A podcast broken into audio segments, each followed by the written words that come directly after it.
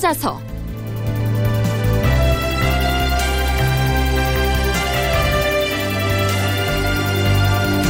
제580편 세자 시절의 연산군, 어떤 인물이었나. 극본 이상락, 연출 김태성.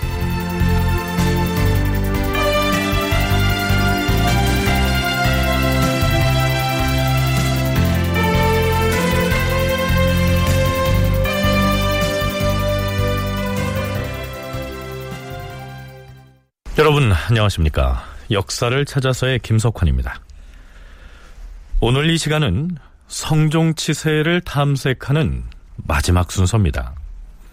다음 주부터는 조선의 제10대 임금인 연산군 제위기의 조선사를 짚어나가겠는데요.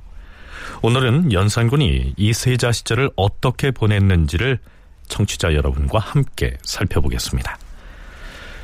성종이 세상을 떠나기 5년 전인 성종 20년 5월 16일, 성종은 은밀하게 내관을 부릅니다. 부르셨사옵니까, 주상전하? 은밀하게 들어오라 했거늘 누구에게 알렸느냐? 아니옵니다, 전하. 사관도 모르게 왔사옵니다. 과인이 편지 한 장을 썼느니라. 자, 편지를 밀봉하였으니 너는 이것을 영상에게 갖다 주라. 영상 대감한테 갖다 주기만 하면 되는 것이옵니까? 이 편지를 다른 사람에게 보이지 말고 은밀하게 읽어보라고 하라.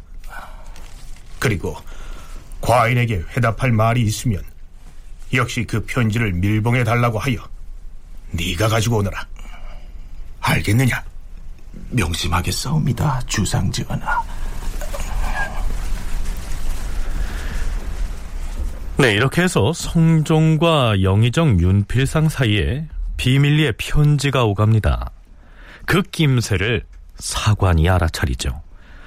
사관은 역사 편찬을 위해서 임금이 가는 곳이면 어디든 따라가서 사초를 기록하는 관원이죠. 임금이 영의정과 문서를 주고받으면서 사관을 따돌렸으니 가만히 있을 리가 없었겠죠. 전하, 모름지기 사관은 크고 작은 모든 일들을 보고 듣는 바에 따라 빠뜨림 없이 충실하게 기록하는 것이 그 직분이옵니다. 과인이 어찌 사관의 임무를 모르겠느냐? 지금 내전에서 편지 한 통이 바깥으로 유출되어 싸운데 신이 그 내용을 보지도 못하였고 알지도 못하옵니다. 보여주시옵소서. 그것은 뭐 별 특별한 것은 아니니라. 신은 알아야겠사오니 보여주시옵소서, 주상전하. 알겠느니라. 과인에게 무슨 특별히 감추고 말고 할 것이 있겠느냐? 나중에 그대에게 다 보여줄 것이니 물러가 기다리라. 자, 이렇게 해서 성종과 영의정 사이에 은밀하게 오갔던 편지의 내용이 결국 공개됩니다. 그것은 놀랍게도 성종이 내린 사약을 마시고 목숨을 끊었던 세자 연산의 어머니, 즉 폐비 윤씨에 관한 내용이었습니다. 성종이 윤필상에게 내려보낸 편지의 내용은 이렇습니다. 폐비가 저지른 악덕은 이미 역사책에 분명히 드러나 있어서 온 나라 사람들이 함께 통분해하고 있는 바이다. 그러한 폐비를 표출하였기로 어찌 다시 논할 만한 일이겠는가? 임금인 내가 덕이 없어서 어진 배필을 얻지 못한 탓에 위로는 조정의 큰 덕에 누가 되고 아래로는 신민들의 큰 바람을 줘버렸으니 부끄러운 마음을 어찌 다 말할 수 있으랴. 나는 지금도 옛날 일을 생각하면 한밤중까지 두려움 때문에 홀로 앉아서 잠을 못 이룬 날이 그 얼마나 되는지 헤아릴 수가 없다. 그러니 비록 영원토록 제사를 지내지 않는다고 하더라도 홀령에게 어찌 원통함이 있겠으며 내가 어찌 폐비에게 불쌍한 생각이 들겠는가? 다만 어미가 자식 때문에 영화롭게 되는 것은 임금의 은혜이며 호일의 간악함을 방비하는 것은 임금의 정사이다. 과인은 세자의 정리를 생각하면 늘 측은한 마음을 금할 길이 없도다. 따라서 이제부터는 특별히 폐비에게 일정한 제사를 지내게 하여서 그 자식의 심정을 위로하고 영원히 감응하도록 하고자 하는 바이다. 그러나 지금 정한 것은 비록 내가 죽은 뒤에라도 영원토록 바꾸지 말게 하는 것이 어떻겠는가? 네, 이 성종은 폐비가 저지른 죄가 워낙 중해서 폐비 윤씨를 생각하면 두려워서 잠을 이루지 못한 날이 많았다라고 했는데요. 자, 글쎄요, 성종 자신이 무리하게 사약을 내려서 죽음에 이르게 했음을 상기하면 아무래도 이 표현은 좀 과장된 것 같지 않습니까? 어찌됐든 폐비 윤씨는 워낙 큰 죄를 지었으므로 제사를 지내주지 않는다고 해도 그 홀령이 억울해할 이유가 전혀 없겠지만 장차 보위를 이어받을 세자를 생각해서 어떤 형식으로든 제사를 지내주고자 하는데 대신들의 생각은 어떠한지 그것을 묻고 있는 것입니다. 그러자 윤필상은 노사신 등 다른 대신들과 의논한 끝에 이렇게 의견을 모아서 성종에게 전달합니다. 주상전하, 전하께서 내리신 노서를 우러러보니 그 내용이 매우 합당하옵니다. 속히 일정한 제도를 마련하여 후세에 영원토록 준수하되 바꾸는 일이 없도록 하고, 제사와 명호 등의 절목은 옛 제도를 널리 상고하여 시행하는 것이 어떻겠사옵니까? 이렇게 해서 사사된 폐비에게 제사를 지내주는 쪽으로 방향이 정해졌는데요. 그 형식을 어떻게 할 것인지를 두고 다시 논의에 들어갑니다. 사실 성종은 왕비였던 윤씨를 폐서인해서 사가로 내쫓은 뒤에 신료들이 폐비의 집에 도둑이 들 염려가 있으니 담장을 수리해주는 것이 좋겠다고 말했을 때에도 그대로 내버려 두라 이렇게 했을 정도로 매몰찬 태도를 보여왔죠. 그랬던 그가 이 시기에 와서 폐비 윤씨의 제사를 지내주자고 나선 것입니다.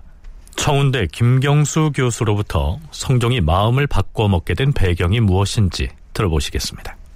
윤필상에게 내린 성종의 어서거든요. 성종이 이제 밀봉 편지였었는데 여기서 내용 그대로 본다면 성종이 이때 오니 아들 연산군에 대한 그 아버지로서의 마음도 있고 그 아들을 낳은 어미에 대한 제사 지내는 것도 필요하다라고 하는 나름의 심적인 변화가 있었던 것으로 보여집니다. 그러니까 성종 입장에서 본다면 정말 숨기고 싶은 연산군의 생모였던 폐비의 그 사사 사건에 대해서는 숨기고 싶었겠지만 이때쯤 이제 오니 본인도 그 부분은 아닌 것 같다라는 생각이 들었고, 신하들 입장에서는 아 그러면 제사는 모시는데 그 명호도 그 폐비에 대한 그 자코도 다시 복위시키는 얘기는 나오지만 그건 성종이 아니라고 그러죠. 그런 걸로 봐서는 아 인간적인 정리에서 성종이 조금 마음이 돌아선 게 아닌가 하는 이런 생각이 듭니다. 자, 그렇다면 제사를 지내는 격식은 또 어떻게 정해질까요? 우선 성종은 대신들에게 이렇게 주문하죠. 과인이 생각하기에는 단지 제사 의식만 정하면 되지 어찌 명호를 따로 정할 수 있겠는가? 만약 명호를 더하려고 하면 이것은 바로 추승하는 것이 되니 그것은 그릇된 것이다. 죄 지은 사람이니 제사나마 받는 것으로 족하다 할 것이다. 결단코 명호를 더해 높이는 것은 불가하니 경들이 제사의식을 의논하여 과인에게 아뢰면 내가 보고 결정을 할 것이다. 죽은 폐비 윤씨에 대한 호칭이나 지위 이런 것들을 따로 정해서 규정하지 말고 그냥 폐비 윤씨란 이름으로 둔 상태에서 제사만 지낼 수 있는 방법을 강구해보라 이런 얘기입니다. 그래서 결국 이렇게 정해지지요. 성종이 최종적으로 예조에 내린 교지의 내용을 살펴보시죠. 폐비의 악덕에 대해서는 새삼 다시 논할 필요도 없을 것이다. 어찌 다시 논할 수 있으랴. 그러나 세자의 정리를 돌아볼 때 측은함이 있으므로 지금 특별히 그 묘를 이름하여 윤씨 지묘라 하고 묘직이 이인을 정해서 돌보게 할 것이며 소재지의 수령으로 하여금 절기마다 제사를 드리도록 해서 자식의 심정을 위로하고 혼령이 감응하게 할 것이다. 그러나 내가 죽은 뒤에도 영원토록 고치지 말고 아비의 뜻을 지키도록 하라. 제사는 지내주되 신주를 만든다든가 아니면 사당을 짓는다든가 이런 것들은 금하고, 다만 이제 제사를 통해서 그의 혼령을 이제 위로하고 연산군이죠. 그 이 세자의 어떤 명분들 또는 세자의 그 미언을 살려줄 수 있는 그런 정도의 타협책이라고 할까요? 그런 방향 설정들을 성종 스스로가 윤필상이라고 하는 재상을 통해서 지침을 내려준 것이라고 얘기할 수 있습니다. 그러니까 최종적으로 결정된 내용을 정리하자면 폐비의 묘에 윤씨 지묘라고만 쓸 것, 그리고 묘직이 두 사람을 보내서 관리하게 하고 관할 지역의 수령으로 하여금 절기마다 제사를 지내게 할 것, 뭐 대체로 이런 내용입니다. 성종은 특별히 자신이 죽고 난 뒤에도 이러한 규정을 절대로 고치지 말라고 못 받고 있는데요. 자, 과연 연산군 치세에도 이 규정이 그대로 지켜질까요?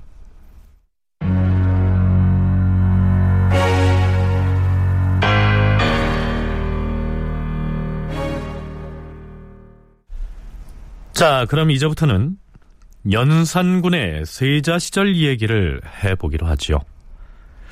연산군은 7살 때인 성종 14년에 세자로 책봉이 됩니다. 성종이 경복궁 사정전에서 열린 책봉의식에서 세자에게 내린 책문은 그 내용이 다음과 같습니다. 연산군의 본명은 이융이지요. 너 이융은 남연수부터 영리하여 일찍부터 인여의 성품이 현저하고 총명이 날로 더하여서 장차 학문의 공이 융성할 것이니 마땅히 동궁에서 덕을 기르고 대업을 계승할 몸임을 보여야 할 것이다.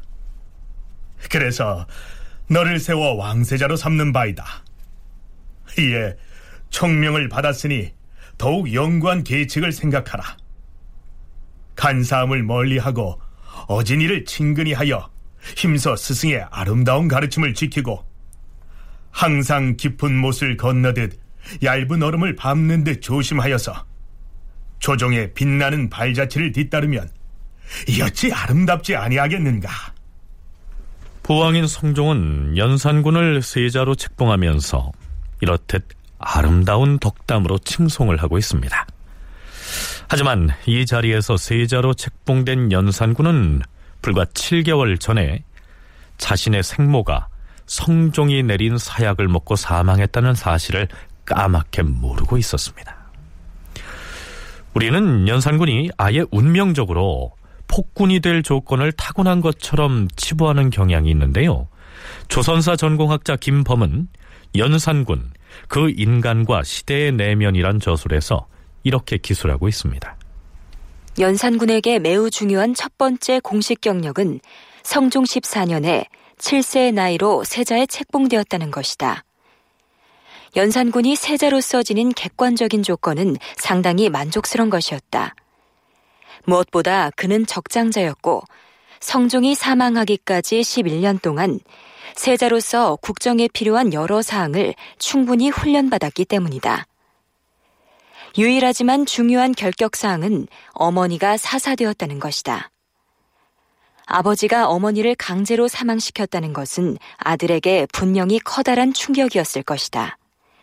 그러나 전 근대 세계 각국의 왕실이 수많은 암투와 치정으로 얼룩졌음을 감안하면 그것은 만족스럽지는 않지만 받아들일 수 있는, 그리고 받아들여야 하는 조건이었다. 국왕과 세자는 지엄한 공인으로서 존중받은 존재였기에 그럴 필요성이 더욱 컸지만 그 두 사람 모두 자제력이 부족하였다. 아버지에 의해서 어머니가 사사됐다는 그 사실이 물론 결격사유이긴 했지만 연산군이 공인, 즉 국왕으로서의 자제력을 발휘했더라면 폭군이 아니고 좋은 임금이 될 수도 있었다는 얘기입니다. 연산군은 만 7살에 세자의 책봉이 됐고요. 이태 뒤인 성종 16년에는 세자를 위한 동궁이 건립됩니다. 다음해인 성종 17년 1월 2일, 이때 연산군은 만 11살이 됐는데요. 그해 1월 2일에 상당부원군 한명회가 성종에게 이렇게 보고하죠. 전하, 왕실의 전통을 상고해 볼 때 세자는 10세에 입학을 하고 11세가 되면 납빈을 하였사온데 지금 동궁이 10세가 지났으니 청컨대 고전을 상고하여 행하게 하시옵소서. 동궁, 즉 세자인 연산군을 성균관에 입학시켜서 공부를 시작하게 하고 세자 빈도 맞아들여야 한다. 한명회의 건의사항이 이러합니다. 그런데요, 이에 대한 성종의 반응은 이렇습니다. 경의 말이 다 옳습니다. 예전에는 8살이 되면 입학을 하였으나 사람마다 기질이 같지 않아서 지금의 동궁은 아마도 입학할 때의 의제를 잃을 듯하니 13살이 되기를 기다렸다가 입학시키고자 하오. 세자빈을 드리는 건 역시 마땅히 해를 더 기다렸다가 할 것이요. 한명회가 세자를 성균관에 입학시키자고 하자 성종은 사람마다 기질이 다르고 지금 입학시키면 의절, 즉 예의와 절도를 잘 지키지 못할 것 같으니까 2-3년 더 기다렸다가 입학시키자고 말하고 있는데요. 자, 성종이 이렇게 얘기한 정황을 놓고 폐비 문제를 연결시켜서 분석하는 견해도 있습니다. 무슨 얘기냐면요, 연산군이 성균관에 입학할 경우 아무래도 외부 사람들을 만나게 될 것이고, 그렇게 되면 어머니의 죽음에 관한 비밀을 알게 될 것이 두려워서 입학 시기를 늦추자고 했을 것이다, 이런 견해죠. 이에 대해서 송웅섭 연구원은 그것은 세자의 성균관 입학 예의를 잘 몰라서 하는 얘기라고 일축합니다. 왕세자는 성균관의 입학 예를 통해서 자신이 유교적 가치를 지향하고 왕도 정치를 지향하고 있다는 것을, 그러한 가르침을 배운다는 겸손한 자세를 표방하는 하나의 상징적 의례라고 할 수 있습니다. 그러니까 이런 의례들을 시행해야 되지 않겠는가라고 얘기했을 때 성종의 입장에서는 조금 더 이렇게 지나도 무방하지 않을까, 세자가 좀 더 이렇게 나이가 차고 거둥에 있어서 예의를 잘 지킬 수 있는 소양들이 닦여졌을 때 하는 것도 뭐 큰 무리는 되지 않는다, 뭐 이런 정도의 발언인 것 같아요. 그렇기 때문에 성균관에 입학을 해서 뭐 주변 사람들로부터 뭐 폐비에 대한 이야기를 듣고 하는 거는 좀 이 예 자체를 잘 모르고 가서 뭐 맨날 왔다 갔다 하면서 그 연산군이 이제 세자가 성균관 사람들을 유생들과 이제 접촉을 할 거라고 이제 그런 건데, 그렇지 않고 세자가 성균관에 입학하는 입학 예는 일종의 일회성 행사이기 때문에 성균관 유생들과 뒤섞여서 공부하는 것으로 이것을 해석해서는 안 된다는 것입니다.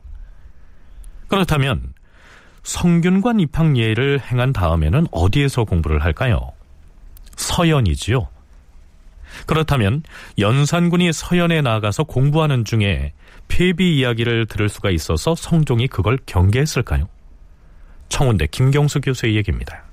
그럼 원래 이제 세자가 되면 서연이라고 하는 세자 교육기관이 만들어지고 거기에 서연관들이 배치가 되는 것은 기본 뭐 조선 유교 군주학 제왕학이라고 하는 측면에서는 반드시 필요한 건데, 그거를 뭐 그래서 가지고 서연관들이 연산군에게 그 자기 생모 이야기를 전달할까 싶은 그런 우려를 했을런지는 모르겠지만 그거 아니어도 들을 수 있는 루트는 엄청나게 많았을 것입니다. 근데 이제 실제로 연산군이 학문이 떨어져서 그랬다라고 보기는 어렵고, 그러니까 성종이 도대체 왜 그랬는가 하는 것은 농담 비슷하지만 성종한테 좀 한번 물어보고 싶은 생각이 들기는 합니다. 도대체 왜 그러셨습니까 하는 생각이 드는데, 네, 연산군이 자질이 떨어져서 그랬을 것 같지도 않다는 것인데요.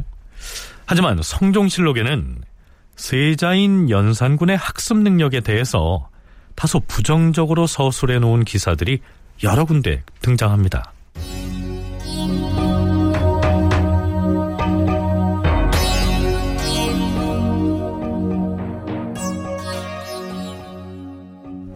세자의 성균관 입학 예를 뒤로 미루었다고 해서 세자가 이전까지 글공부를 하지 않았느냐 하면 그건 또 아니었습니다. 성종이 한명회와 세자의 공부에 관한 얘기를 나눈 직후의 이 실록 기사에는 이런 내용이 올라있지요. 성종 17년 4월 10일 김겸광을 세자 좌빈객으로 삼고 유지를 세자 우빈객으로 삼았다. 세자에게 글공부를 시킬 빈객, 즉 스승을 정한 데 이어서 그해 11월 2일의 실록 기사를 보면 세자가 공부한 내용을 소개하고 있습니다. 서연관이 임금에게 와서 세자가 논어를 다 읽었다고 하르니 임금은 전교하기를 그럼 이제 맹자를 읽히도록 하라라고 명하였다. 세자인 연산군의 공부가 본격적으로 시작된 것입니다. 그리고 연산군은 만 13세가 되던 성종 19년에 의정부 좌참찬 신승선의 딸을 세자 빈으로 맞아들입니다. 그런데요, 성종 23년 1월 19일의 기사를 보면 세자의 자질 문제가 도마에 오릅니다. 자, 성종이 승정원의 승지들과 나눈 대화의 일부가 이렇습니다. 지금 세자의 학문은 여러 생도들이 동년배들과 더불어 그를 강론하며 갈고 닦은 것과 같지 아니하다. 단지 서연관으로부터 구두로 가르침을 받고 있을 따름이다. 공부를 할 때에는 고금의 여러 사변들과 흥망이 얽힌 역사상의 자취를 알아야 하는데 세자의 나이가 지금 17살에 이르렀음에도 아직도 물리를 이해하지 못하고 있으니 과인은 이를 심히 근심하고 있는 바이다. 이후로는 서연관들이 3일에 한 차례씩 논쟁을 할 것이므로 경전에 나오는 음미한 말이나 오묘한 뜻을 상세하게 풀이하여 가르치도록 해야 할 것이니라. 전하, 3일에 한 차례씩 서연관과 빈객이 왕세자에게 들어가서 경전에 나오는 음미한 말과 오묘한 뜻 몇 글자씩을 쓰도록 하고 또한 그 글자를 활용하는 법들을 조용히 강론하게 하시어서 세자로 하여금 쉽게 물리를 터득하도록 하시옵소서. 그리하라. 네, 쉽게 말해서요, 성종은 세자인 연산군이 아직 물리를 터득하지 못하고 있어서 동년배의 생도들에 비해서 학습 능력이 현저히 떨어지는 것을 걱정하고 있습니다. 나흘 뒤인 1월 23일에는 임금의 경연 자리에서 세자의 학습에 대해서 본격적인 토론이 벌어지죠. 임금이 경연에 나아갔다. 진강을 마치자 동부승지 조위가 아뢰었다. 주상 전하께서 서연관 및 빈객으로 하여금 3일에 한 번씩 논쟁을 하게 하셨사옵니다. 하운데 신의 생각으로는 세자께서 빈객을 대할 때 의당 예절에 맞는 태도를 갖추어야 할진데 그러하지 못한 탓에 논쟁이 제대로 이루어지기 어렵사옵니다. 신의 생각으로는 서연관이 매일 주강을 할 때마다 세자 저하를 조용히 모시고 앉아서 강론을 한다면 자연히 젖어들어서 학문이 날로 진보할 것이옵니다. 대저 학문이란 모름지기 반복하여 강론을 해야만 비로소 쉽게 이해하는 법이므로 이와 같이 하라고 한 것인데 과연 말한 바와 같다면 매일 주강을 할 때 논란케 함이 오를 것이다. 그러자 영의정 윤필상은 이렇게 말하였다. 매일 진강하는 것은 무릇 사서이온데 아마도 세자께서 두루 사서의 힘을 쏟기가 어려워서 상세히 독파할 수가 없을 것이옵니다. 더욱이 낮에 하는 주강에서 장시간 동안 논란을 하게 되면 반드시 석강을 못하게 될 것이오니 청컨대 석강은 감하게 하시옵소서. 전하, 사기를 읽으면 물리가 쉽게 통하오니 사서에 겸하여 소미 통감과 19사략을 강독하는 것이 옳을 것이옵니다. 춘추도 역시 사기이니 세자께 춘추를 강하게 하시옵소서. 춘추도 또한 사기이긴 하나 세자의 물리가 아직 통하지 않았으니 춘추를 다 읽기를 기다린 뒤에 사기를 읽게 하는 것이 옳을 것이다. 예, 전하. 전하, 예전에는 서연에 반드시 빈객이 나와서 강하였고 빈객은 세자께서 존경하는 스승이라 반드시 삼가하는 마음으로 배워왔사온데 낭청관직을 가진 사람이 서연에 나와서 강한 것은 어느 때부터 시작된 것인지 알지 못하겠사옵니다. 예전에 예종께서 세자가 되셨을 때에도 한계희와 이극감이 빈객으로 진강하였사옵니다. 낭청이 나와 강한 것은 어느 때부터 시작된 것인지 신 역시 모르겠사옵니다. 네, 세자의 학습을 놓고 이런저런 의견이 제시됩니다. 요약해서 말하자면요, 세자인 연산군은 아직 물리가 트이지 않아서 서연관들이 짜놓은 계획대로 수업을 진행하기가 어렵다 하는 점, 게다가 연산군의 학습 의욕이나 서연관을 대하는 예의 범절에 문제가 있어서 강론이 제대로 이루어지지 못하고 있다, 이러한 지적입니다. 더구나 부왕인 성종은 비록 13살 어린 나이에 즉위했지만 매일 4차례씩이나 경연을 강행하면서 집중적으로 공부한 덕에 단기간에 학문적인 성취를 이루었지만 그랬던 자기 경험에 비춰볼 때 연산군의 학습 태도는 영 마음에 차지 않았던 것입니다. 성종은 말 그대로 왕실, 종실 가운데서 선택된 군주인 것이죠.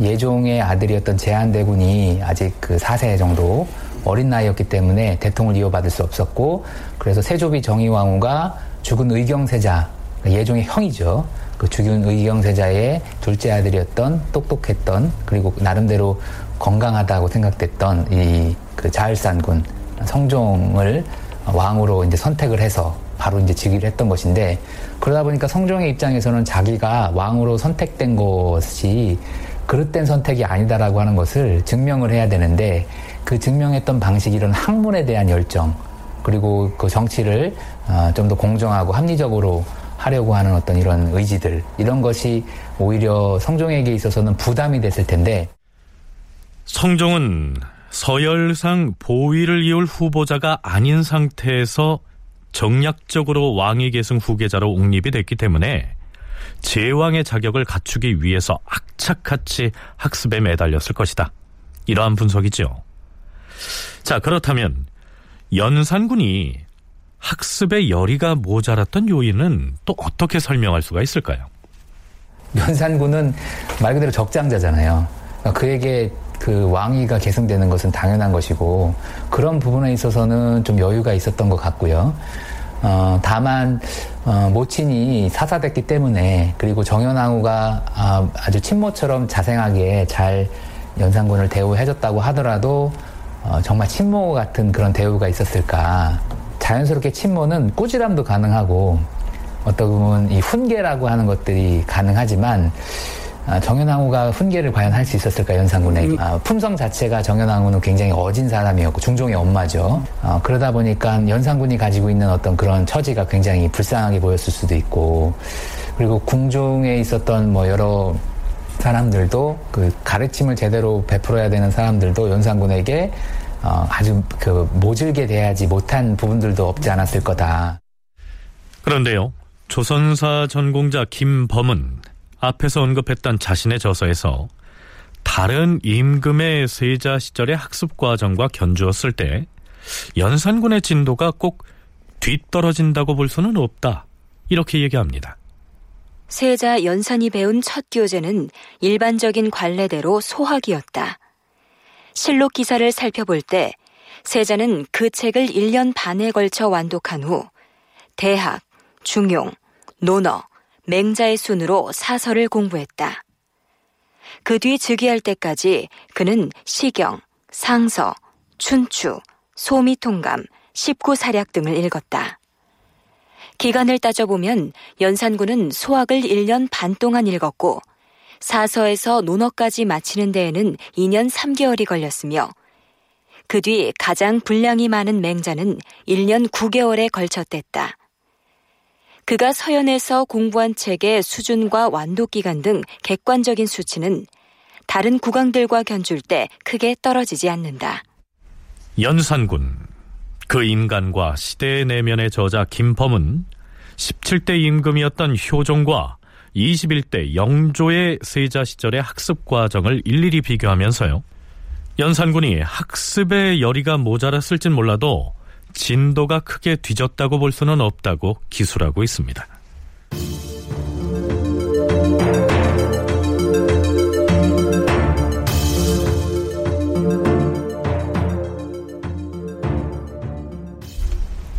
그럼에도 불구하고 성종은 죽음에 이르기 직전까지 세자인 연산군이 늘 미덥지 못했던 모양입니다. 성종 24년 윤 5월 14일, 임금은 세자의 학습에 대하여 시강원에 이렇게 전교하였다. 세자에게 날마다 읽을 것을 많이 주어서는 아니 될 것이다. 새로 주는 것이 많으면 세자는 반드시 익숙하게 읽지 못하고 먼저 준 것도 익히기 어려울 것이다. 앞으로는 경연의 예에 따라서 내일 읽을 것은 어느 곳부터 어느 곳까지라고 미리 써서 주도록 하라. 그러면 세자가 반드시 다음날 교수 받은 글을 미리 살필 것이고, 그렇게 하면 강독 받을 때 반드시 묻는 것이 있어서 옛 것을 익히고 새 것을 아는 데 있어서 더 잘 해낼 것이니라. 학습뿐만이 아니고요, 세자 시절의 연산군에 대해서 예모, 즉 예절에 맞는 몸가짐을 하지 못한다는 지적이 실록에 간헐적으로 나타납니다. 자, 그렇다면 연산군은 세자로서 지켜야 할 예법을 잘 몰랐을까요? 아니었습니다. 성종 23년 5월 28일에 중국 사신이 와서 태평관에서 달해를 행하는 장면이 나옵니다. 사신과 세자가 주고받는 대화가 이렇습니다. 명나라의 두 사신이 태평관에 이르니 왕세자도 뒤를 따라왔다.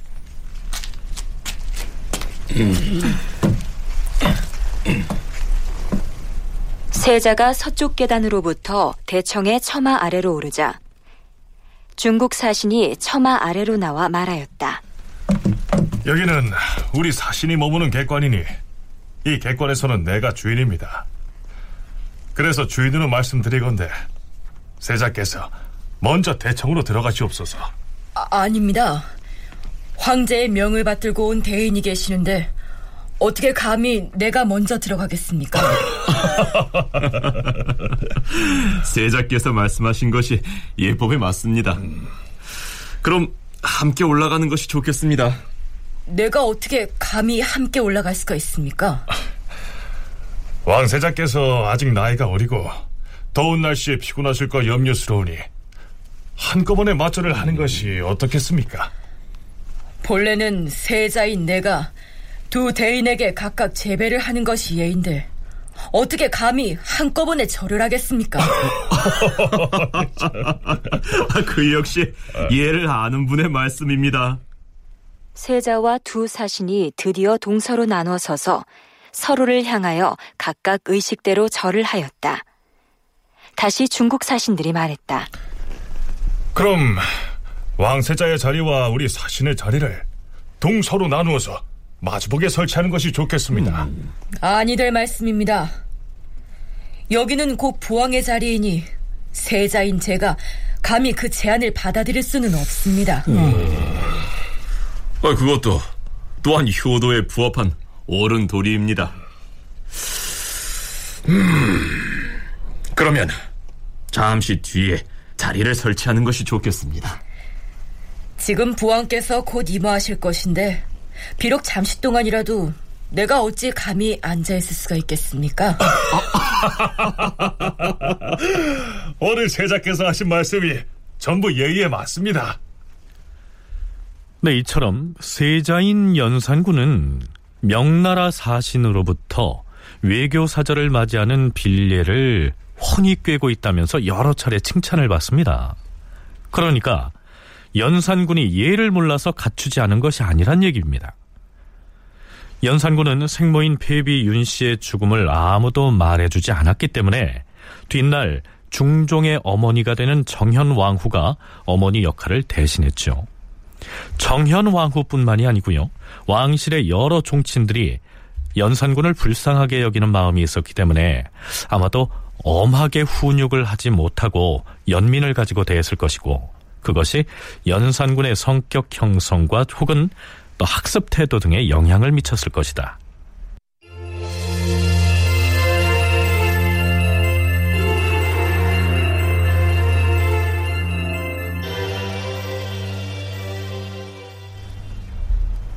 성종 말기에 사헌부 대사헌을 지낸 손순효라는 인물이 있었습니다. 성종실록을 찬술했던 사관은 그에 대해서 이렇게 논평을 하고 있습니다. 손순효는 기량이 활달하고 거칠어서 스스로를 충신이요 효자라고 큰소리치기를 좋아하였다. 친구와 어울려 술을 마시다가 크게 취하면 갑자기 상대별곡에 나오는 임금이 밝고 신하가 곧다는 대목의 가사를 큰소리로 노래하고, 또한 잔치 모임의 기생들로 하여금 이 가사를 즐겨 노래하게 하였으며, 혹은 스스로 일어나서 절을 하고 춤을 추기도 하였다. 일찍이 임금 앞에서 잘 보여서 매우 후대를 받아 지위가 높은 반열에 이르렀다. 네, 실록을 찬술한 사신은 조금 부정적으로 평가를 하고 있는데요, 어찌됐든 이 손순효라는 사람은 술 좋아하고 아무 말이나 거침없이 잘하고 성종으로부터도 총애를 받았던 모양입니다. 그런데요, 성종실록이 아닌 연려실기술을 보면 이런 기사가 실려 있습니다.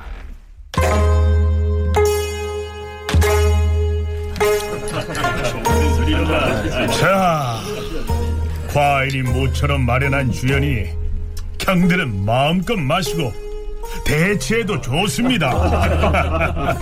어서 드세요. 임금이 인정전에서 신료들에게 술자리를 마련하였다.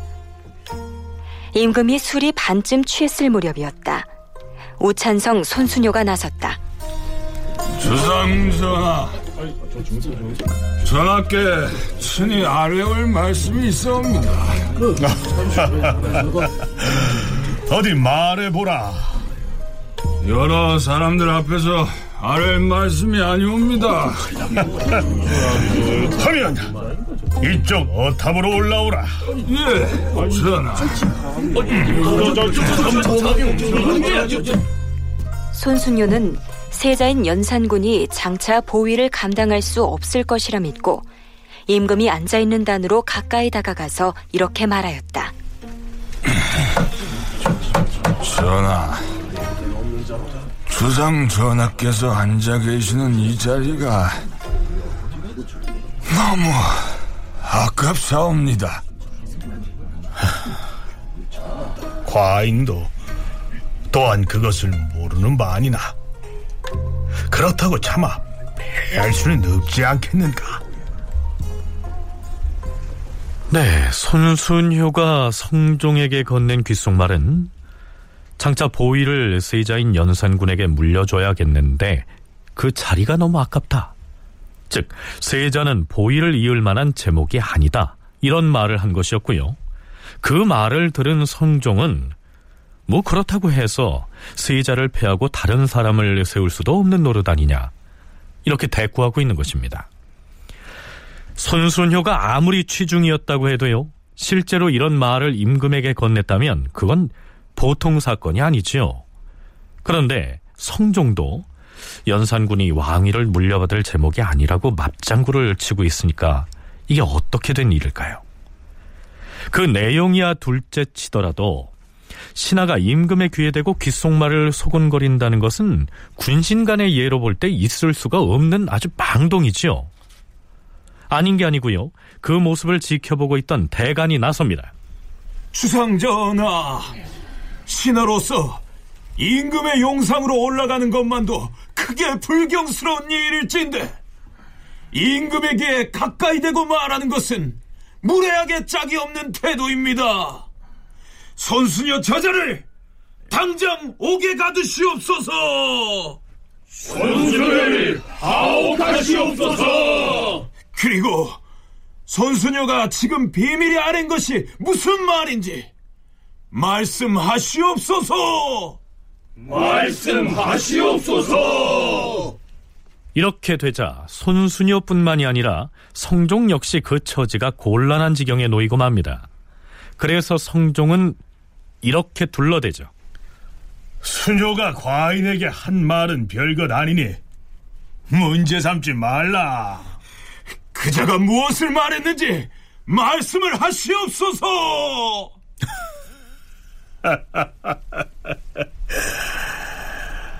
손순효가 과인을 사랑한 나머지 여색을 가까이 하는 것을 경계하고 가능하면 술을 끊으라는 말을 한 것인데 그게 무슨 죄가 된다는 말인가? 연려실기술에서는 이 대목을 두고 성종이 손순효가 한 말을 일부러 감춰준 것이다, 이렇게 적고 있습니다. 사실 연산군의 세자 시절을 이처럼 부정적으로 묘사한 기록은 아마도 연산군이 폐주가 돼서 왕위에서 쫓겨난 뒤에 만들어진 과장되거나 혹은 왜곡된 것이라고 보는 쪽이 합리적이겠죠. 새로운 정권이 등장하면 바로 전 정권에 대한 세탁 사업이 나타나죠. 이제 그 뭐 평가를 하는데 평가 좋게보다는 평가 절하하는, 깎아내리는 모습들이 많이 보이는데 연산군이 과연 그렇게 물리도 안 트이고 목매하고 어리석고 학문도 떨어지고 그랬던 사람인가라고 하는 것은 한번 좀 더 살펴봐야 될 필요는 있는데, 그러나 액면 그대로 보여지는 연산군에 대한 기록 내용은 안 좋은 부분이 많지요. 그러니까 주로 폭군이라고 하는 측면이 많은 것. 근데 그런 측면은 또 하는데 상대적 비교를 한다면 광해군 같으면 나름대로 국가 정책에서 국익이 되는 정책들을 몇 가지를 하는 그런 모습들이 보이는데 연산군에서는 그대로 찾아지지가 않습니다. 그런 면에서 더 연산군이 나쁜 쪽으로 기록이 남아있는 것은 아닌지. 조선 중기에 김정국이 지은 사제척언이란 문집에선 세자 시절 공부하기 싫어하는 연산군의 모습을 또 이렇게 기록하고 있습니다. 연산군은 세자 시절 날마다 유희만 일삼고 학문에는 전혀 마음을 두지 아니하였는데 성종의 훈계가 엄하였으므로 그것이 두려워서 억지로 서연에 참여하였다. 서연을 맡은 관원들이 마음을 다하여 강의를 하여도 그는 모두 귀 밖으로 흘려들었다. 조지서라는 사람은 천성이 굳세고 곧아서 매양 강의에 나갈 때마다 책을 내던지며 세자저하! 강론을 그렇게 권성으로 듣는 둥 마는 둥 하실 것입니까? 저하께서 이처럼 학문에 힘쓰지 아니하면 지금 당장 주상전하께 달려가서 아뢰할 것입니다. 알겠어요. 알겠으니 전하께 이른다는 말씀은 하지 말아주세요. 세자 연산은 조지서에 대하여 매우 고통스럽게 여겼다. 반면에 허침이라는 서영관은 매우 부드러운 말로써 조용히 깨우쳐 주었으므로 세자가 좋아하였다. 그리하여 세자인 연산군은 벽에다가 조지서는 소인이요 허침은 성인이다 라고 써붙여 놓았다. 뒷날 연산이 드디어 왕위에 오르고 갑자년에 화가 일어나자 연산군은 조지서를 베어 죽이고 그 집을 정몰하였다. 반면에 허침은 우의정이 되어서 비록 왕이 잘못한 것을 바로잡지는 못했으나 의정부에서 죄수를 논죄할 적에 억울한 이들을 여러 명 구원하였다. 허침은 정몰을 마치고 집에 돌아오면 매양 피를 두어 대가량이나 토하더니 결국 분하고 답답해서 그 역시 죽고 말았다. 자, 이런 내용입니다. 조지서가 연산군의 세자 시절의 스승이었고 뒷날 갑자사화의 연루가 돼서 죽음을 당한 것은 사실입니다. 허침 역시 연산군을 가르쳤던 서연관 맞습니다. 하지만 정말로 세자 시절에 연산군이 공부가 하기 싫어서 그런 행동을 보였고 그 때문에 뒷날 조지서 등을 죽였다고 적은 기록은 연산군이 쫓겨난 뒤에 작성한 것이기 때문에 왜곡됐을 가능성이 있습니다. 그렇다면 세자인 연산군의 물리가 일찍 트이지 않았고 궁인들과 어울려 놀기를 좋아했다 하는 기록들은 과연 어떻게 봐야 할까요? 성종이 지속적으로 거의 죽을 때까지 연산군 얘기가 나오면 아직 그 학습이 부족하다는 부분과 관련돼서 우려하고 있는 이야기들이 나오고 있습니다. 그런 측면에서 봤을 때 연산군은 개인사적인 그런 아픈 사정들, 그리고 동궁 시절, 세자 시절에 그런 것으로 인해서 채워야 되는 어떤 학습량들, 이런 것들이 잘 안 채워졌고 스스로도 좋아하지는 않았던 것 같아요. 그래서 경연, 그러니까 서연이 끝나면 바로 이제 동궁으로 가서 궁인들과 함께 노는 모습들이 이제 언급이 됩니다. 그런 거는 이게 연산군 시절에 편찬이 된 성종실록이기 때문에 여기에 뭐 연산군을 뭐 싫어해서 과도하게 뭐 이렇게 비판하거나 아니면 폄하할 가능성은 거의 없거든요. 그런 측면에서 전반적으로 고려해봤을 때. 그러니까 연산군이 국왕으로 재위했던 시기의 기록은 연산군 일기입니다. 이 기록은 연산군이 쫓겨나고 중종이 반정을 일으켜서 임금이 된 뒤에 편찬을 했기 때문에 왜곡되거나 과장됐을 수는 있지만, 그의 세자 시절에 관한 기록은 성종실록에 올라 있고요. 그 성종실록은 바로 연산군이 왕위에 있을 때 편찬됐기 때문에 사실에 가장 가깝게 기록됐을 것이다, 이런 얘기입니다.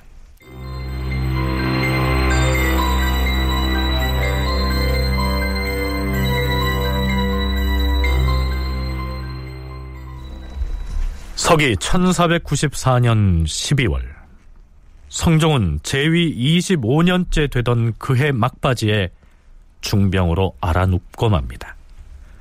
앞서의 다른 임금들도 그러했듯이 성종 역시 이 종기를 심하게 앓았던 모양입니다. 12월 23일 파평부원군 윤필상, 좌의정 노사신, 우의정 신승선, 승지 한사문이 소동문 안으로 나아가 임금을 배웠다. 과인은 지금 몹시 피곤하다. 아침이 밝기를 기다려서 전교를 내릴 것이니 모두 물러가 있도록 하라. 이어서 어의 송흠이 들어가서 진찰을 합니다.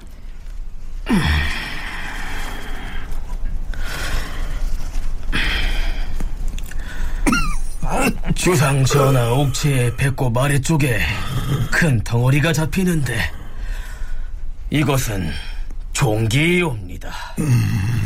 종기를 다스리는 약을 쓰겠사옵니다. 다음 날인 12월 24일 영의정 이극배 등을 부른 다음 성종은 결국 유언이 돼버린 마지막 교지를 내리는데요, 그 내용은 이렇습니다.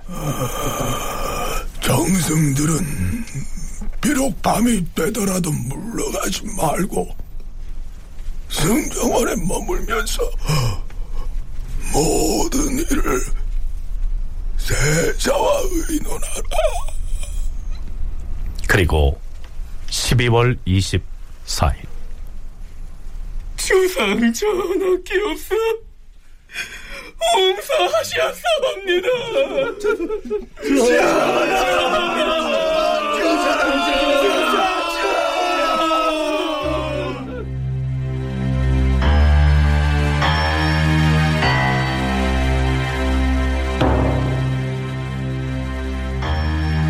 이날 5시에 임금이 대조전에서 흥하였다. 춘추는 38세이다. 임금은 총명 영단하시고 관인 공검하셨으며 천성이 효우하시었다.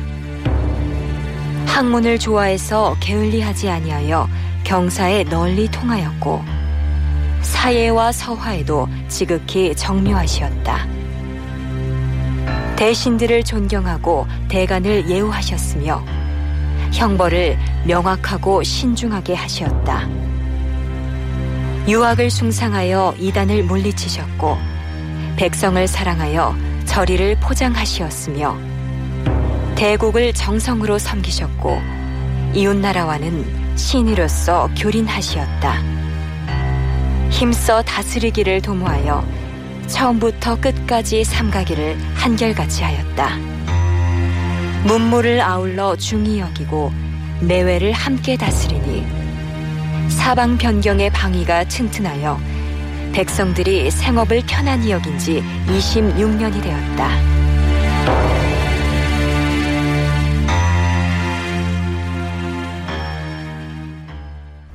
네, 성종의 묘지명이나 행장에는 26년 동안의 치적들이 매우 길게 나열되어 있습니다. 물론 그 내용들 대부분은 우리가 30여 회에 걸쳐서 대부분 상세히 소개한 내용들입니다. 청운대 김경수 교수는 조선 왕조에서 성종의 업적을 일일이 거론하지 않더라도 성종이라고 하는 그 묘호만으로도 그가 어떤 임금이었는지를 알 수 있다, 이렇게 얘기합니다. 고려시대도 성종이 있었고 조선시대도 성종이 있습니다.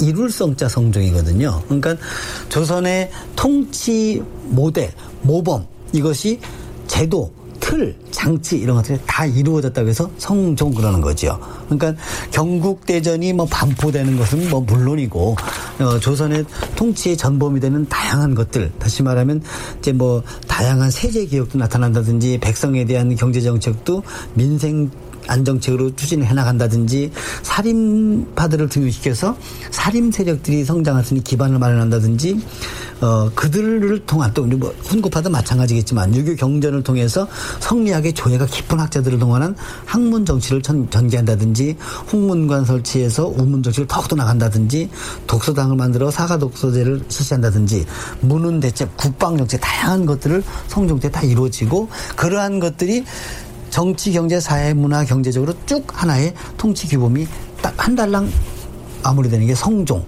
그러니까 태조에서의 건국주의 모습, 세종에서의 한번 문치 정책이 이루어졌던 것이 성종 때 가서 한번 매듭을 지었고 조선 전기의 통치 규범은 성종 때 다 이루어졌던. 네, 조선 영조 때 실학자인 이중환이 지은 택리지에 보면 멀리 조선 전기의 국왕으로 제위했던 성종 때를 총평하면서 무엇보다도 젊은 청요직을 중심으로 언론이 활성화되고 문치가 자리 잡은 시기다, 이렇게 평가하고 있습니다. 이 책에서의 성종 때의 치적을 평가한 대목을 잠시 소개하기로 하죠. 삼공육경을 두어서 여러 관사를 통솔하게 하고 있지만 중심은 사헌부와 사관원 등의 대각에 두었다. 무릇 관직을 임명하는 일은 이조에서 전담하는데 또한 이조의 권한이 커지는 것을 우려하여 3사의 관원을 추천하는 일을 판서가 아닌 난관이 전담하게 하였다. 삼공육경은 그 관위가 비록 높고 크지만 조금이라도 불미스러운 일이 있으면 이조 전랑이 곧바로 3사 관원들로 하여금 그에 대해 논하게 하였다. 조정의 풍속이 염치를 숭상하고 명망과 절개를 중히 여김으로 한 번 탄핵을 당하게 되면 그 관직에서 떠나지 않을 수 없다. 이 때문에 전랑의 권한이 삼공과 비슷할 정도로 성하였다. 이것이 대관과 소관이 서로 지탱하고 상직과 하직이 서로 견제하여 300년 동안 권력을 남용한 간신이 없고 근심이 없었던 이유이다. 조선 왕조의 이러한 기틀과 전통이 성종 때 구축됐다고 총평을 내리고 있는 것입니다.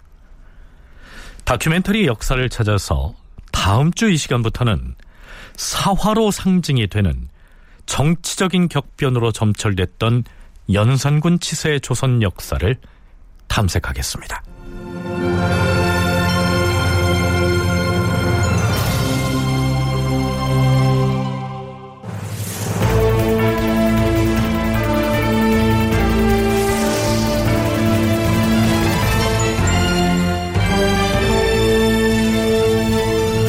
다큐멘터리 역사를 찾아서 제580편 세자 시절의 연산군, 어떤 인물이었나. 이상락 극본, 김태성 연출로 보내드렸습니다.